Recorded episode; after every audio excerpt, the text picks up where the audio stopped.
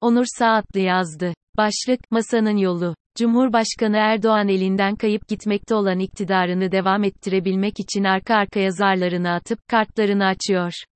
Asgari ücret düzenlemesi, EYT konusunda atılan adımlar ve baz etkisiyle TÜİK rakamlarınca enflasyonun görece düşük gösterilmesi neticesinde sokaktaki vatandaşın ekonomisinde geçici iyileştirme hedeflendiğini, ekonomide suni bir bahar havası estirilerek Ramazan bayramı sonrasında yapılması muhtemel bir seçime kadar kaybedilen oyların bir kısmının geri kazanılmasını hedefliyor tabii ki.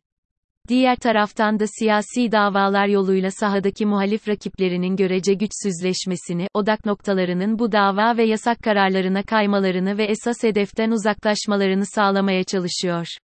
Muhalefet açısında bakacak olursak altılı masada temel ilkeler ve politikalarda mutabık kalma açısından artık sona gelindiği ve bu konuda tam mutabakat sağlandığını ve sürecin olması gerektiği şekilde ilerlediğini memnuniyetle görüyoruz. Her ne kadar aday belirlemede geç kalındığına ilişkin eleştiriler getirilip, adayın erken ilan edilmesinin bazı avantajları olduğu söylense de seçime kadar önümüzde asgari 4 ila 5 aylık uzun bir sürecin yaşanacağı göz önünde bulundurulduğunda, seçim tarihinin ilanı ile birlikte adayın ilan edilmesi ve iyi organize edilmiş bir seçim kampanyası ile birlikte daha başarılı bir süreç yönetimi sağlanılacağına inanıyorum.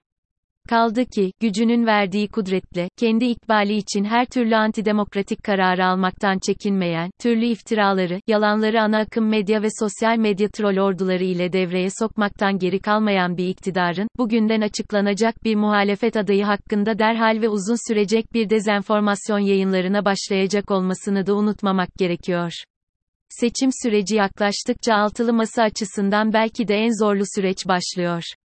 Ortak adayın belirlenmesi ve hükümetin ne şekilde teşekkül ettirileceği gibi konular bir bakıma masaya dahil partilerin yöneticileri ve görev bekleyenleri açısından bir ikbal beklentisini de doğuracaktır, ki bu da en doğal durumdur. Uzunca bir mücadele sonunda kazanılacak başarıda hissesi olan paydaşların yeni hükümette yeni bir mücadelenin içerisinde olma arzusunu da anlamak gerekiyor. Ancak unutulmaması gereken en temel mesele, en başından bugüne Millet İttifakı'nın bir araya gelmesini sağlayan ve bir nevi çimentosu olan, en önemli felsefesi Türkiye'de öncelikle demokratik bir yapının oluşturulması, mevcut tek adam düzenini sona erdirerek, güçlendirilmiş parlamenter sisteme geçilmesini, erkler arasında kuvvetler ayrılığının oluşturulması, hak hukuk adalet ve liyakatin devlette ve devlet ile vatandaş arasında tesisi ile daha müreffeh bir geleceğin inşası, adaletten ve liyakatten yoksun, demokrasiyi içselleştirememiş, otokrat iktidarın 20 yıllık iktidarının sonunda ülkeyi getirdiği bu derin ekonomik dar boğazdan çıkarmak bu ittifakın yol haritasının başlangıcıydı. Geldiğimiz noktada, ittifaka sonradan katılan partilerin masada konuşulmayan ya da mutabakata varılmamış ve sadece partilerini değil ittifakı bağlayacak şekilde verdikleri beyanatların son bir haftada verdiği zararları iyi analiz etmek lazım.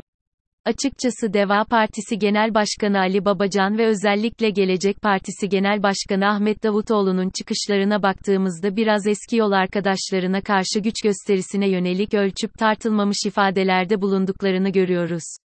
Özellikle Sayın Davutoğlu kanadından art arda yapılan açıklamalar Millet İttifakı adayının ve seçilecek Cumhurbaşkanının toplum karşısındaki imajını, karizmasını ve otoritesini ciddi şekilde örseleyecek şekilde ve iktidar kanadını arayıp bulmadıkları bir eleştiri fırsatını vermiştir. Ve maalesef yapılan bu açıklamalar ittifaka ciddi zarar vermekte Erdoğan'ın ekmeğine yağ sürmektedir. HDP kanadından gelen kendi adayımızı çıkaracağız çıkışına da baktığımızda muhalefet kanadının bir toparlanmaya ihtiyaç duyduğu gerçeğini görmemiz gerekiyor. HDP eş genel başkanı Mithat Sancar'ın da Fatih Altaylı'nın programında ifade ettiği üzere, HDP seçmenini mobilize edebilen ve homojen bir şekilde işaret ettiği adaya yönlendirme kabiliyeti en yüksek parti konumundadır şu an. Gerek meclis seçimindeki gerekse cumhurbaşkanlığı seçimindeki etkisinin oldukça belirleyici olduğu aşikar. Nokta. Bu toparlanmayı ve muhalefetin bir arada olmasını sağlayabilecek hem masadaki partilerle hem de masa dışındaki partilerle Türkiye'nin yararına olacak bu diyaloğu kurabilecek yegane kişi CHP Genel Başkanı Sayın Kemal Kılıçdaroğlu'dur.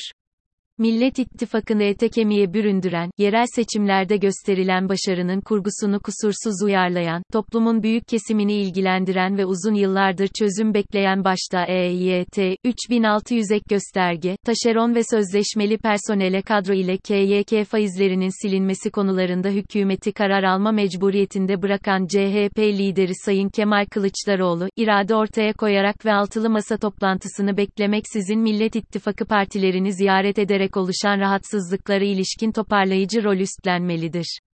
Bunun yanı sıra, Türkiye İşçi Partisi, TİP, Halkların Demokratik Partisi, HDP, Emek Partisi, EMEP, Toplumsal Özgürlük Partisi, TÖP, Emekçi Hareket Partisi, EHP ve Sosyalist Meclisler Federasyonu'nun, SMF, oluşturduğu Emek ve Özgürlük İttifakı ziyaret programına alınmalı ve görüşülmelidir. Testi kırılmadan, Türkiye'nin aydınlık yarınlarının, demokrasiye olan dönüş inancının, toplumda muhalefetin seçimi kazanacağına dair yüksek beklentinin ve algının yükselmesini sağlayabilecek olan CHP lideri Kemal Kılıçdaroğlu'dur. Vakit CHP liderinin bir kez daha sorumluluk alarak tüm muhalefeti homojen bir şekilde, ortak söylemler ve ortak asgari müşterekler dahilinde tek bir hedefe doğru yönlendirme vaktidir.